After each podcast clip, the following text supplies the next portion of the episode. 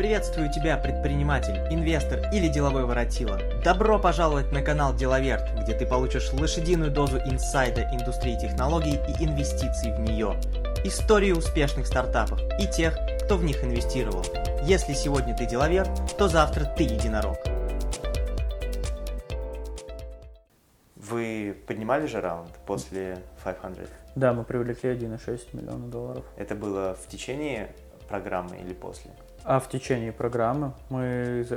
Программа закончилась 1 ноября, мы закрыли раунд 9 ноября, я помню дату, потому что 8 ноября избрали Трампа. Ага, А 16 года, да. Да, а 9 ноября все деньги пришли к нам на, ба- на счет банки. А, Когда деньги приходят, все деньги приходят на счет банки, это называется closing date. Но на самом деле мы уже договорились о раунде еще в середине октября, и там полмесяца, 20 дней, это было просто формальная работа юристов, чтобы... Due diligence. Да, даже не due diligence, про due diligence мы уже прошли к тому времени, это больше было именно подготовка всех документов, э, какие-то мелкие корректировки и прочее, и там 9 ноября мы закрыли раунд. Мгм. Мы специально начали поднимать с сентября, потому что 500 демо-день не очень хорош в плане того, что он на 1 ноября. Потому что если начинать фандрайзинг 1 ноября, то у тебя остается, грубо говоря, месяц на то, чтобы найти инвестора, потому что потом начинается holiday season, и просто невозможно начать новый Рождественские праздники, День Благодарения. да, рождественские праздники, День Благодарения. Никто не будет что-то новое делать. Люди Да. могут постараться закончить уже текущую сделку, Мгм. которая там началась. но А заново запускать эту махину инвесторскую, да? Да, то есть это если... То есть когда мы был сентябрь, я понял то, что либо мы начинаем фандрайзить в сентябре, либо мы переносим уже на следующий год. Мгм. Мы начали фандрайзить в сентябре, используя демо-день как... Это в, прод- в продажах это называется а, artificial urgency, то есть такое искусственное создание искусственного какого-то дедлайн. дедлайна. Да. сроки. И говоря всем инвесторам, вот у нас там есть дед- демо-день 500, и до дня, дня Мы, 500 мы, мы хотим... поднимаем деньги, да. Да, а но мы в говорили, этот день то, мы уже не будем поднимать. Да, вроде того, мы говорили то, что у нас должен быть к этому дню уже подписанный термшит, Мгм. и он может быть от вас или нет. Мгм. Вот. И, соответственно, как бы создав этот artificial urgency, мы за месяц, в принципе, закрыли раунд. Со сказать. всеми, кто, с кем, с кем и хотели, да? А кто выступал инвесторами? Э, Раунд вел фонд ENIAC Ventures. Они вкладывались такие компании, как Localytics и Airbnb. Также к нам присоединился на раунд BetaWorks, один из самых лучших э, нью-йоркских фондов. Они инвестировали в Giphy, Product Hunt, Tumblr. Вот. И Innovation И у них Endeavors. еще акселератор же. У них был акселератор. Мы летом сделали у них, прошли акселератор, да. Мгм. Параллельно с 500. вы Параллельно подходили. с 500, да. И сами BetaWorks нам очень помогли как раз с фандрайзингом, seed фандрайзингом. Ну и они сами. На, на восточном побережье? У них хороший очень network, и он перекликается и с западным, и с восточным побережьем, Мгм. поэтому и там, и там помогли. Также к нам присоединился Slack фонд, соответственно, это очень логично было. Первый, единственный стратегический инвестор сейчас у нас. И Innovation Endeavors, фонд Эрика Шмидта. Мгм. То есть у них там отличные а, тоже портфельные компании, они там инвесторы в Uber, и у них на стене в офисе есть разные логотипы компаний, в которых они инвестировали, и статсбот прямо на, сверху над Uber. У них а, по размеру отличаются логотипы? А, Или они одинаковые? просто? они одинаковые. А, Но по важности, я думаю, то, что так, так статсбот над Uber, это как бы символизирует важность. то есть э, через пару лет 60 миллиардов оценка. А чё нет? Ты не против? Да, я не против. Слушай, какие лайфхаки, с какими лайфхаками ты можешь поделиться а, с- по процессу фандрейзинга? Но первое, то, что нужно понимать, то, что это full-time job. Один или два фаундера должны ничего не делать больше, кроме как фандрайзить. Мгм. В чем это выражается? Это выражается в том, что нужно готовиться 5-6 митингов, звонков в день. С- Нужно сделать примерно 120 звонков, митингов всего, чтобы закрыть раунд. Это надо делать в одно время. Нельзя растягивать фандрайзинг на... Мы, ну, мы начнем в софт-режиме, я такое слышал несколько раз. Ну, мы попробуем, можно или нет. Вы либо фандрайзите, либо нет, потому что фонды Мгм. так работают. У фондов очень короткое время, чтобы освоить деньги. Мгм. И поэтому они... Им нужно сделать 15 сделок в год, и Да. если год заканчивается, то им... А вообще, Да. учитывая, что каждая, каждая инвестиция занимает по полтора месяца или по месяцу со всеми due diligence и всем остальным, им надо освоить деньги, да. И поэтому не надо тратить их в свое время. Если вы фандрайзите, идите фандрайзить. Вот, и это должно быть full time и осознанно. Мгм. И дальше, дальше уже тактические вещи. А ты вот говоришь, 5-6 звонков надо сделать в день, да? Мгм. 120 звонков примерно. Кому звонить? Кому питчеваться? Нужно нагонять воронку. Это очень похоже на э, sales э, цикл. Продаж, есть, да. да, нужно нагнать воронку инвесторов. Она может быть либо inbound, либо outbound, так же как в sales. Inbound это лучше. Самое идеальное, если у вас есть какой-то канал, кто вам может постоянно под, э, Подкидывать контакты. подкидывать контакты. Какие-нибудь э, ваши уже текущие инвесторы, которые мо- могут делать интро, какая-то база уже инвесторов, с которыми вы как-то пересекались. Мгм. Вы можете начать со всеми общаться, сказав, что вы фандрайзите. Вот. В тот момент, так как VC-сообщество вообще оно очень маленькое, все друг друга знают, если вы начнете фандрайзить и будете на рынке, грубо говоря, две недели, про вас уже узнают и сами начнут люди к вам стучаться, если вы Мгм. что-то горячее. Поэтому надо нагнать очень сильно воронку и Мгм. выстроить процесс. Также я советую не брать никогда. Все будут, скорее всего, хотеть телефонные звонки брать. Не надо Мгм. брать телефонные звонки. Самое идеальное это либо видеозвонок, либо личная встреча. Мгм. Тогда можно понимать реакцию на то, что вы говорите. Потому Мгм. что зачастую по телефону очень сложно понять реакцию. Можно пробовать, мы пробовали так называемое АБ-тестирование, то есть говоришь разные вещи разным инвесторам и смотришь, какая лучшая идея, какой пич лучше заходит. Мгм. Вот.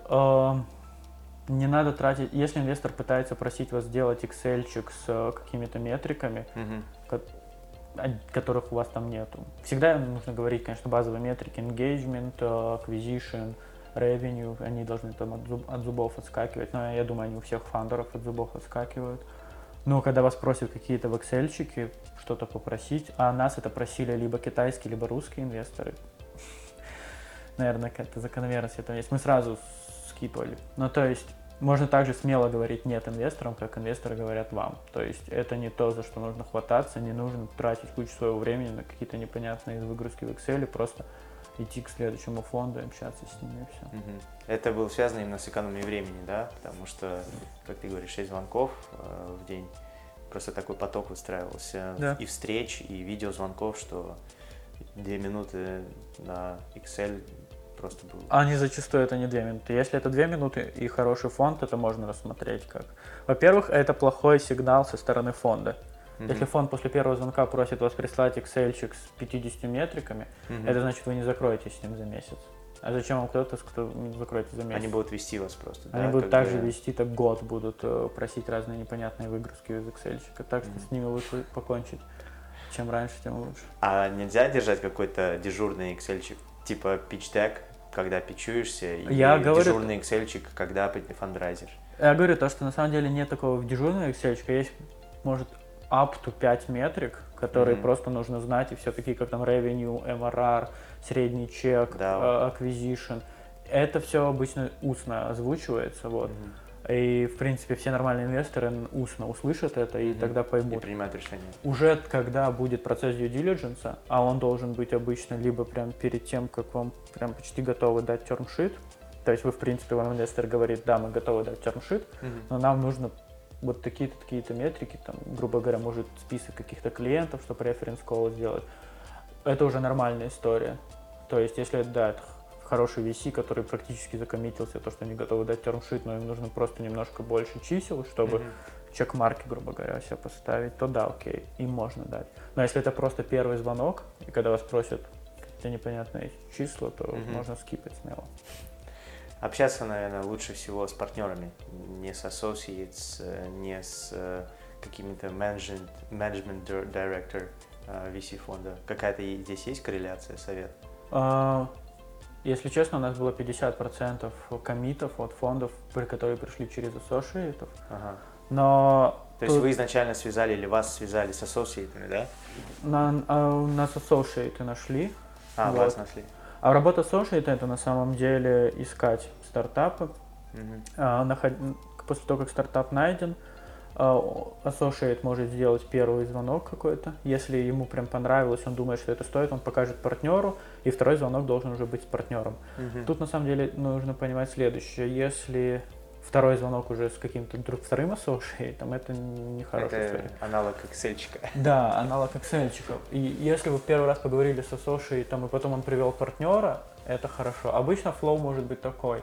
а, Associate, associate плюс первый партнер, Мгм. а, первый партнер плюс второй партнер плюс option или associate, это уже третья встреча. И в принципе после этой третьей встречи, а, в зависимости от того, если это, к примеру, фонд, который просто присоединяется к сделке, а не ведет, они уже должны дать возможность решения, ответа дать. Мгм. Готовы ли они присоединяться к сделке, либо готовы нет. Если это, конечно, лид, то, скорее всего, потребуется так называемый full partner pitch. Например, у них 4 партнера всего в фонде, и да, они могут на четвертую встречу позвать сделать full partner pitch. Мгм. Поэтому, в принципе, 3-4 встречи и ответ да или нет. И нужно то же самое стараться сделать, э, как в sales. Э, в sales самое страшное это maybe. То есть, если ваш клиент вам говорит, maybe я буду покупать ваш сервис, Мгм. это не да, не нет, это, это хуже, чем нет. Потому что вам четко нужно добить от него нет. Мгм. А также с э, VC нужно четко понимать, кто да, кто нет. Как? Если просто спрашивать, are you in или нет. Мгм. То есть, если они думают, думают, да, да, вы- выбивать из них прямо жестко. это ничего страшного, и это все понимают, потому что это, грубо говоря, экономия времени, и если это нормальный VC, в общем, в любом случае не надо бояться, потому что не надо бояться обидеть, потому что нормального VC этим нельзя обидеть, а если кто-то и обиделся на это, значит ненормальный VC, и с ним просто не нужно общаться. Мгм. Существует такой концепт под названием «умные деньги». Ты веришь в существование умных денег? Нет. А умных денег нет.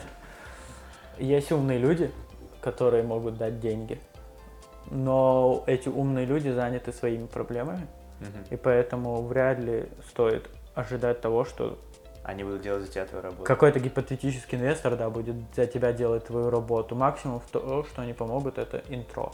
Мгм. То есть максимум то, что можно использовать от инвестора, это его нетворк.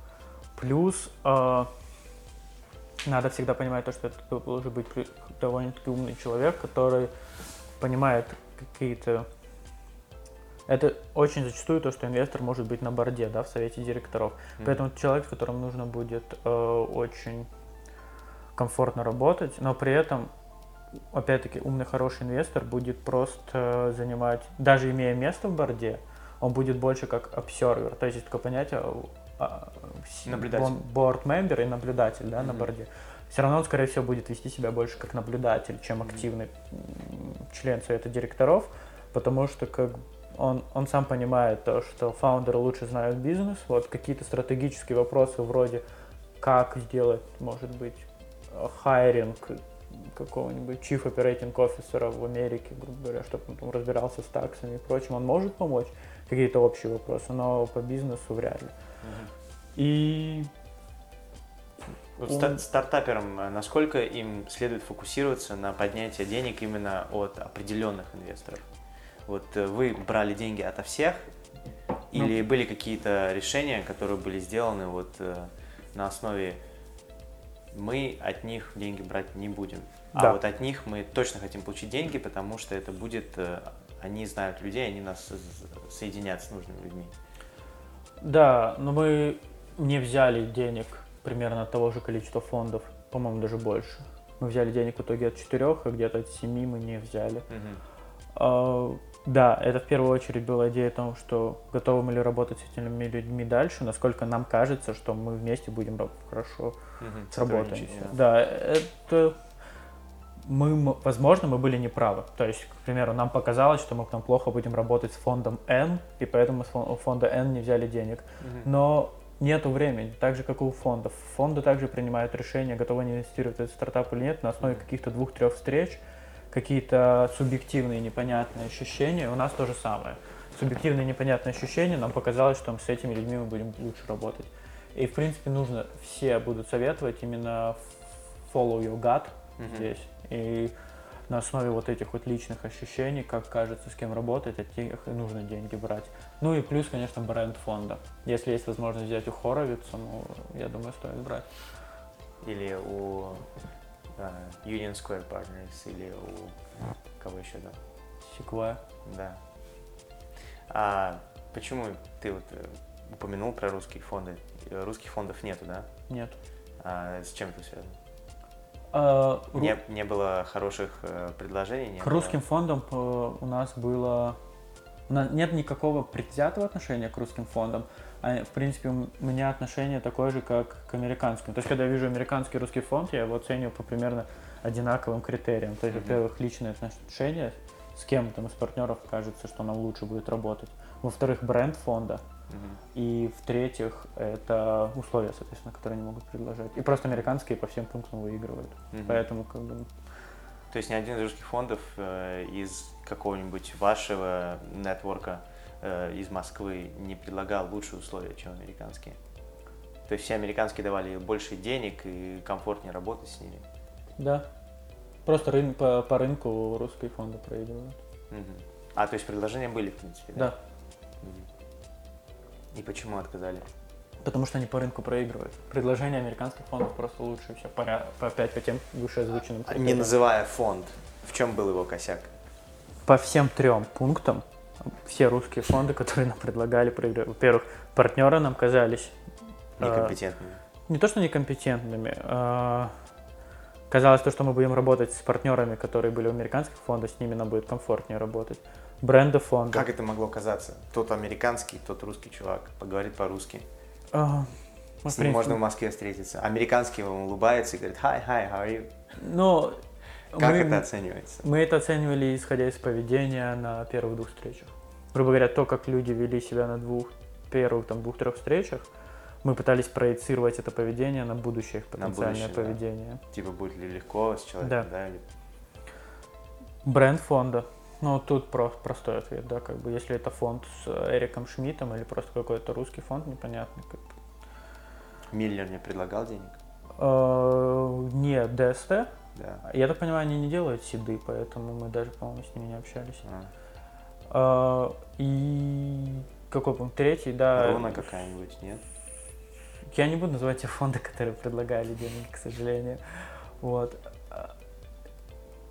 Возвращаясь к фонду. Условия, да, условия все-таки русские фонды привыкли заходить на более выгодных условиях, потому что они привыкли работать с русскими компаниями, у которых нет возможности брать деньги американских инвесторов, поэтому они немножко могут... Гн- гнуть да, у них линию. рычаг здесь. Да. Вот и всё. Скажи, сейчас э, рынок довольно перегрет, и, в принципе, стартапов, э, индексы американские э, на самой высоте находятся. Э, Многие прогнозируют э, какой-то финансовый коллапс, кризис, э, сдувание пузыря. Как вести себе стартаперу, который поднимает деньги в условиях вот этого перегретого рынка? Потому что, допустим, через э, 3, 5, 6 месяцев происходит обвал публичных рынков, за ними следует обвал оценок компаний, и, допустим, через 18 месяцев, в зависимости от того, какой у вас burn rate, вам надо поднимать деньги, а вы, допустим, подняли при одной оценке, а вот э, по второй, во, во время дополнительного раунда, вот, который случится, уже будет тяжело поднять деньги при этой оценке. Как вести себя предпринимателю и делал ли ты какие-то решения, допустим, поднимать по, ниж- по оценке, которая ниже, или брать денег меньше, потому что деньги тоже могут навредить стартаперу. Да, это хороший вопрос и на самом деле очень актуальный, потому что начиная с 2016 года этот пузырь не то что начал сдуваться, то есть он начал приходить в норму, возможно, ситуация на рынках. Она была обусловлена рядом причин а, в, общем, в общей целой экономической ситуации, потому что а, цикличность кризисов, прошлый кризис был в 2008, все, в принципе, ожидают кризиса. Непонятная ситуация была с выборами президента тоже. Вот. Э, крупные компании не выходят на IPO из тех сектора, что просто является плохим сигналом тоже для экономики. Как венчурный рынок отреагировал на это? Он отреагировал тем, что количество сид-раундов уменьшилось, но средняя сумма сид-раунда увеличилась. это довольно логичная реакция, как раз вызванная тем концерном, который ты сейчас озвучил, про то, хватит ли денег при каком-то burn рейте даже до Series A. Mm-hmm. Было замечено то, что в 2012 году, когда прям была золотая эра фандрайзинга, и рассказывают то, что в долине деньги давали на сид-раундах чуть ли не под идею, сейчас многие компании просто закрылись, либо закрылись, либо делают flat round, то есть такой же сид раунд по такой же оценке, то есть сколько лет прошло, ничего не изменилось, либо что еще хуже, down round, то есть mm-hmm. поднимают деньги по какой-то низшей оценке. Mm-hmm. И таким образом то, что стали инвестировать аккуратней, mm-hmm. а если уже закоммитились, все равно нужно деньги осваивать, если закоммитились инвестировать, пытаются вложить чем можно, чем больше, больше чем чтобы лучше. точно дожить, компания могла дожить до следующего угу. а, раунда. Таким образом, средний сейчас сид в 2016 был, по-моему, 1,1. Угу. А, мы подняли 1,6. В принципе, такой стандартный сид. Можно подумать, там 7 лет назад это был Series A. Даже 5 лет назад это был Series A. Вот. А, касательно будущего, вроде как сейчас ничего не изменилось 2016, то есть сиды будет поднять сложнее, я mm-hmm. так и думаю, то, что это не изменится. Но при этом, если это хороший, интересный, sustainable бизнес потенциально, то можно, можно поднять. поднять и поднять нормальную сумму. И когда мы поднимали, нас пытались запихать столько денег, что, ну то есть мы бы подняли намного больше, если бы мы сами искусственно со стороны фаундеров не сдерживали количество а, денег, которые ага. мы хотели поднять, потому что мы мы понимаем то, что наш берн намного меньше будет из-за того, что команда будет в Москве, и зачем нам просто больше денег, если mm-hmm. мы лучше эти деньги до, до соберем на Series A уже по лучшей оценке, на порядок mm-hmm. больше, потому что мы верим, как, то, что до Series A мы уже скоро дойдем. Mm-hmm. То есть, в принципе, совет э, предпринимателям э, ограничивать вот этот вот э, возможный спрос с, со стороны инвесторов и э, искусственно занижать оценку компании. Нет, за оценку компании мы не занижали искусственную оценку компании, мы занижали то количество денег, которое мы взяли. Оценку mm-hmm. компании. То есть конечно... вы занижали количество процентов, которые вы готовы отдать? Тут вопрос в том, что мы изначально хотели поднять сумму меньше, которую мы подняли. Вот. Мы все-таки подняли больше, найдя компромисс с инвесторами. Мы имеем определенную стратегию в компании. Компания должна там делать seed раунд, потом Series A раунд, Series B, C, возможно, и IPO, да. То есть это есть определенная стратегия. И в эту стратегию не, она не должна быть на уровне, давайте поднимем максимум денег, сколько можно, и потом будем думать, что с ними делать. Mm-hmm. Стратегия должна быть, нам нужно сейчас столько денег, чтобы через год сделать еще Series A. То есть, а зачем тогда поднимать по оценке? Грубо говоря, Возьмем оценка седа средняя 10 миллионов, оценка Series A 100 миллионов. Угу. Даже если на седе можно поднять больше, договорившись на оценку на 15 миллионов, зачем эти деньги, если Series A оценка уже будет 100 миллионов, правильно? Угу. Понятно. То есть все должно быть тесно связано с э, общей стратегией. С общей стратегией. Э, основателя или основателей. Да. Э, и прогнозировать, не забывать, что в будущем будут оценки, будут A-раунды, да, B, C и это все надо связывать. Ты упомянул, что у вас офис в Москве. Да. Это единственный сейчас офис компании? Ну, у нас есть место, офис такой небольшой в Сан-Франциско, мы работаем из очень хорошего коворкинга, который сделал Джейсон Лемкин, это такой крестный отец СААСа. Он mm-hmm. проводит конференцию очень популярную SaaStr, и буквально недавно он сделал для Software as a Service компаний, mm-hmm. для SaaS компаний, э, коворкинг.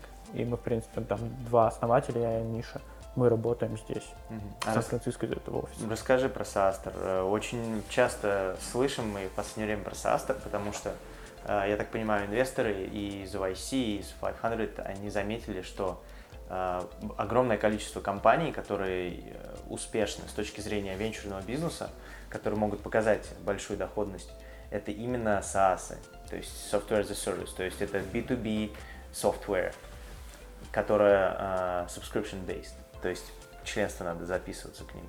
А, да, это... И Састер это, по-моему, акселератор уже даже, да? У них как бы коворкинг с акселератором, там какая-то есть программа акселерации или это как инкубатор? У них нет ни программы акселератора, ни программы инкубатора. Не знаю, может, когда это появится. Они сейчас собирают фонд, вот, и Джейсон Лемкин собирает Састер фонд, соответственно, mm-hmm. и, и там есть там много хороших инвесторов, таких Bessemer Ventures, они инвесторы в фонд самого Лемкина. Мгм. А, Лемкин что-то продал? Он э, Да, Лемкин продал э, какой-то стартап очень. Они делали похожую историю, как DocuSign. По-моему, eSign назывался или что-то. Мгм. Ну, то есть, по сути, электронные подписи. мгм. Говоря о SaaS, да, SaaS популярная штука. Очень много кто верит, потому что recurring revenue. О SaaS много-много говорить, чего был коллапс SaaS 2000, по-моему, 16 феврале, Мгм. когда акции табло резко упали, акции табло LinkedIn упали, как раз именно многие стали говорить о несостоятельности модели как са- SaaS, как модели, но при этом, в принципе, мы видим много успехов Мгм. крупных компаний. И да, SaaS, он очень... Плюс SaaS в том, что есть там ряд метрик, там MRR, LTV, Customer Acquisition Cost, ACV, который, на основе которых можно очень предсказуемый бизнес построить, churn rate. Мгм. Вот. И, в принципе, инвесторы, там, Понимаете Уолл-стрит, да, понимаете метрики, им, в принципе, очень нравится бизнес-модель. Мгм. А табло уже э, публичное? Табло публично давным-давно. Это один из старых игроков BI. М. 4 миллиарда, да? 4 говоришь, миллиарда. оценка? Да, но они на бирже играются 4 миллиарда market capitalization. Мгм. А почему было решение принято открывать офис в Москве, если и инвесторы, и клиенты все в Штатах? А, Почему такая стратегия? У нас сейчас уже 10 человек, скоро выйдут еще двое. Мы просто... У нас был бы очень большой burn rate с таким количеством людей в Сан-Франциско. Если бы вы нанимали американцев, вы Да. говорили, да? А перевозить сюда соотечественников тяжело с э, миграционной точки Тяжело с зрения? миграционной точки зрения. В любом случае нам придется ребятам платить больше. Опять-таки Мгм. здесь, с одной стороны. С другой стороны, не все захотят переезжать, потому что зачем? На самом деле, ты хорошую зарплату получаешь в Москве, у тебя жена в Москве, дети в Москве. А, Даже если ты не женат, может, друзья, семья в. Москве, зачем тебе переезжать в долину? Просто приехать сюда, да, там любой член нашей команды, если он захочет, мы спокойно помогаем переезжать, поработать несколько Мгм. месяцев, просто там прикоснуться, грубо говоря, к культуре долины. Но Мгм. переезжать сюда, возможно, после Сирии мы будем кого-то перевозить, но опять-таки по желанию. Я не уверен, то, что там 90% людей наших захотят переезжать. Возможно, 20% кто-то захочет, Мгм. но зачастую просто нет смысла переезжать. А тебе не кажется, что это наложит на отпечаток на э, компанию, на предоставляемые услуги? Потому что компания, по сути, будет э, из наших людей. То есть, как угадать все потребности э, клиентов? А? Стратегия здесь в том, что маркетинг и sales это будут в первую очередь американцы, а просто разработка и особенность Data Science все-таки в России. Мгм. И в перспективе того, что после Series A будет активно развиваться американский офис тоже. Мгм. А не, не тяжело тебе, как основателю, постоянно мотаться между двух офисов? Тяжело. Вообще стартап делать тяжело. То есть э, люди, если слушают, то они должны быть готовы к подобным Да. перетрубациям. Сколько у тебя в среднем получается перелетов в месяц? 6, 7, 8. Шесть Да. перелетов в месяц. А, У тебя Атлантический океан сколько раз ты пересекал за последний год? раз 10. Десять Не раз? знаю. Причем Не, это же каждый по- раз Последний раз я летел через Шанхай, так что я не пересек Атлантический океан, я пересек Тихий, да. Да ладно, в Шанхай, Москву. Москва, Шанхай, Шанхай, Сан-Франциско. Это почему? Это, это много же длин- У меня длиннее было будет. э, 24 часа. На самом деле это получался... У меня был last time booking, что называется. Мне нужно было А. буквально за два дня купить билет. ага. И ничего более-менее адекватного не было. Мгм. И мне пришлось лететь 24 часа. Но на самом деле... Это, это вот самолет в воздухе 24 часа? Не-не-не, с пересадкой. А, Пересадка в то есть Шанхае. от порога до порога 24? Да, да. Я летел через... Как-то я летел Москва-Хельсинки, Хельсинки, Нью-Йорк, Нью-Йорк, Сан-Франциско, что тоже выходило 24 часа. Ага, из-за всех пересадок, да? Да, так что... это Плюс не сильно могут так много. задержать самолет, потом придется пере...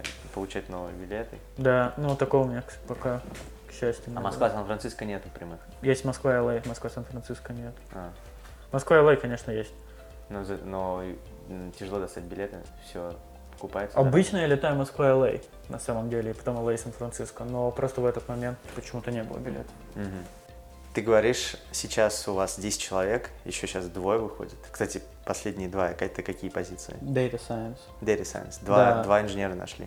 Это не инженеры, это именно те люди, которые занимаются улучшением natural language процессинга в статсботе. Мы о- очень верим в то, что технология именно общения с компьютерами на естественном языке, она очень а, будет большой вещью в будущем, Мгм. особенно с развитием всех этих интерфейсов. И мы очень много инвестируем в, э- в это ресурсов, нанимаем очень умных ребят. К примеру, те, кто к нам выходит, это такие призеры и победители всероссийских олимпиад по математике. Поэтому- А для вот э, NLP необходимы именно математические навыки? Да. Или, Математически. а немножко в двух словах расскажи, почему? Потому что это все машин learning, data science, то есть это различные математические модели. То есть алгоритмы, ал- э, Да. работа с данными. Да. Мгм. А, то есть компания StatsBot, в принципе, за 6 месяцев выросла с трех человек, вы в 500 пошли, у вас трое всего Да. было. С трех до 12. В 4 раза. 400% рост штата. Я думаю, учитывая основателей, до 15. Скажи, как, э, как ты пережил это и живешь сейчас с этим? На самом деле здесь в этом нет ничего сверхъестественного. Вот. Я не могу сказать, что много что изменилось. Мы стали быстрее релизить новые фичи, стало веселее. А, команд... С командой работать хорошо. Благо и у меня, и у Павла был опыт ранее управления командами. Павел Мгм. занимался там в нескольких э, фирмах в Москве, возглавлял команду разработки, я возглавлял команду разработки тоже. Э, Поэтому мы, в принципе, довольно комфортно себя чувствуем, Мгм. управляя командой. Найм сотрудников э, был стрессовый процесс или вот из твоего опыта управления командами ты уже нанимал до этого людей? Я нанимал уже до этого, Павел много нанимал, поэтому в принципе, довольно спокойно к этому подошли. Мгм. Я считаю, что мы довольно хорошо справились с наймом, то есть за несколько месяцев мы наняли очень хороших ребят, очень хорошую команду. Мгм. Мы, конечно, много... Нет, некоторые выходили люди на трайл, да, на пробный период, они, к сожалению, не справились. И их приходилось отказываться от них. Да, мы много, много кого собеседовали, много кого не брали, вот, то есть Мгм. это был тяжелый процесс, и в какой-то момент я даже думал, что нанимать людей сложнее, чем деньги поднимать. Мгм. Вот. Но при этом всем, я думаю, мы справились, и в этом нет ничего сверхъестественного. То есть это, это такая же работа, такой же нагон воронки, такое, и такое же пропускание людей сквозь эту воронку. А, понимать, что люди некомпетентные, было проще, потому что их заслуги можно было проще оценить, потому что это было все технари. Для технарей тут проще, да, немного у нас был, в принципе, выработана система интервью, когда мы нанимали на маркетинг а, позицию, там было немножко сложнее. Мы пытались нанять на... Мы, кстати, до сих пор ищем на продукт менеджера Мгм. Только мы пытались нанять продукт менеджера тут немножко сложнее. Мы пока не нашли хорошего кандидата. У нас очень серьезные требования, так как мы маленькая компания, мы просто ищем топ-талант, потому что мы позволяем просто человеку стать прям в один ряд с основателями и управлять компанией в будущем, как она будет расти, поэтому нам мы ищем очень э, хороших кадров. Да, к сожалению, мы пока не смогли остановиться ни на ком на продукт менеджере. С инженерами и дата сайенс все проще. Есть определенные формальные критерии, там, тестовые задания, там, какие-то управля... алгоритмы, которые нужно решить, которые, в принципе, мы Мгм. понимаем, что люди готовы решать. И... Мгм. Кроме маркетинга, еще же есть бизнес-девелопмент и продажа. Да, мы бизнес-девелопмент продажи ищем не в Москве, в Сан-Франциско. Мгм. Как этот процесс идет? По сути, примерно то же самое. Мы нагоняем воронку с разных источников кандидатов и дальше с ними общаемся. Мгм. Какие-то особенности есть вот при поиске э, продажников, американцев? Потому что вам, получается, надо брать интервью у американцев, понимать, компетентный ли он и все остальное. Какие Да. критерии? С американцами вообще есть такая нюанс, то, что американцы очень умеют себя продавать вообще в разных сферах, Мгм. особенно продажники. Да. Чего-чего они научились научить, так это продавать себя в первую Да, очередь, а уже конечно. потом учатся продавать свой продукт. И Конечно. поэтому даже самый любой Джо какой-нибудь, да, э, кажется, что он там победитель всего и продаст тебе все что угодно, а на самом-то деле. Да. И но при этом всем можно привыкнуть к этому и в какой-то момент понимать, как отсеивать. Ага. Как ты фильтруешь их? А это чувствуется как. То есть, когда человек с тобой общается, ты уже примерно понимаешь то, что он пытается просто себя продать, и за ним Лапшу ничего нет, да, грубо говоря, лапшу на уши вешает. Мгм. Либо ты видишь, что какой-то есть ценность в этом человеке. Мы также иногда не я только собеседую, там Павел тоже подключается. Иногда мы просим наших там кого-то с инвесторов пообщаться. То есть мы разные инструменты пытаемся применить, но главное, наверное, вот нюанс основной, то, что люди в Америке умеют себя продавать, Мгм. вообще умеют себя Преподнести. преподнести, да, в очень хорошем свете. Поэтому надо keep in mind это. А, Последний вопрос. А, Расскажи через три года, как будет выглядеть сервис StatsBot, как будет выглядеть а, общение клиента с StatsBot. Я думаю, я как раз начал с этого. Это как раз то big vision, который мы делаем. Через три года я верю в то, что voice интерфейсы будут уже в офисе мессенджеров.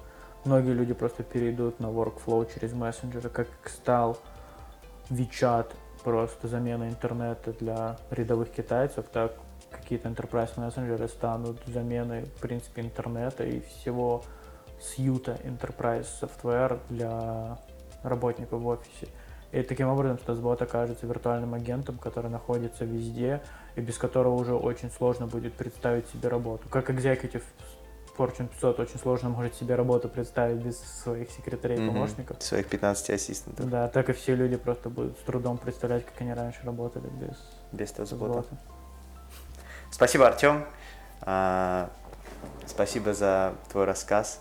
Я надеюсь, что все, кто нас слушал, они теперь знают, как поднимать деньги грамотно, как нагонять воронку для поднятия денег, как нагонять воронку для привлечения клиентов, как нагонять воронку для привлечения потенциальных сотрудников. То есть, в принципе, задача генерального директора – нагонять воронку, в двух словах.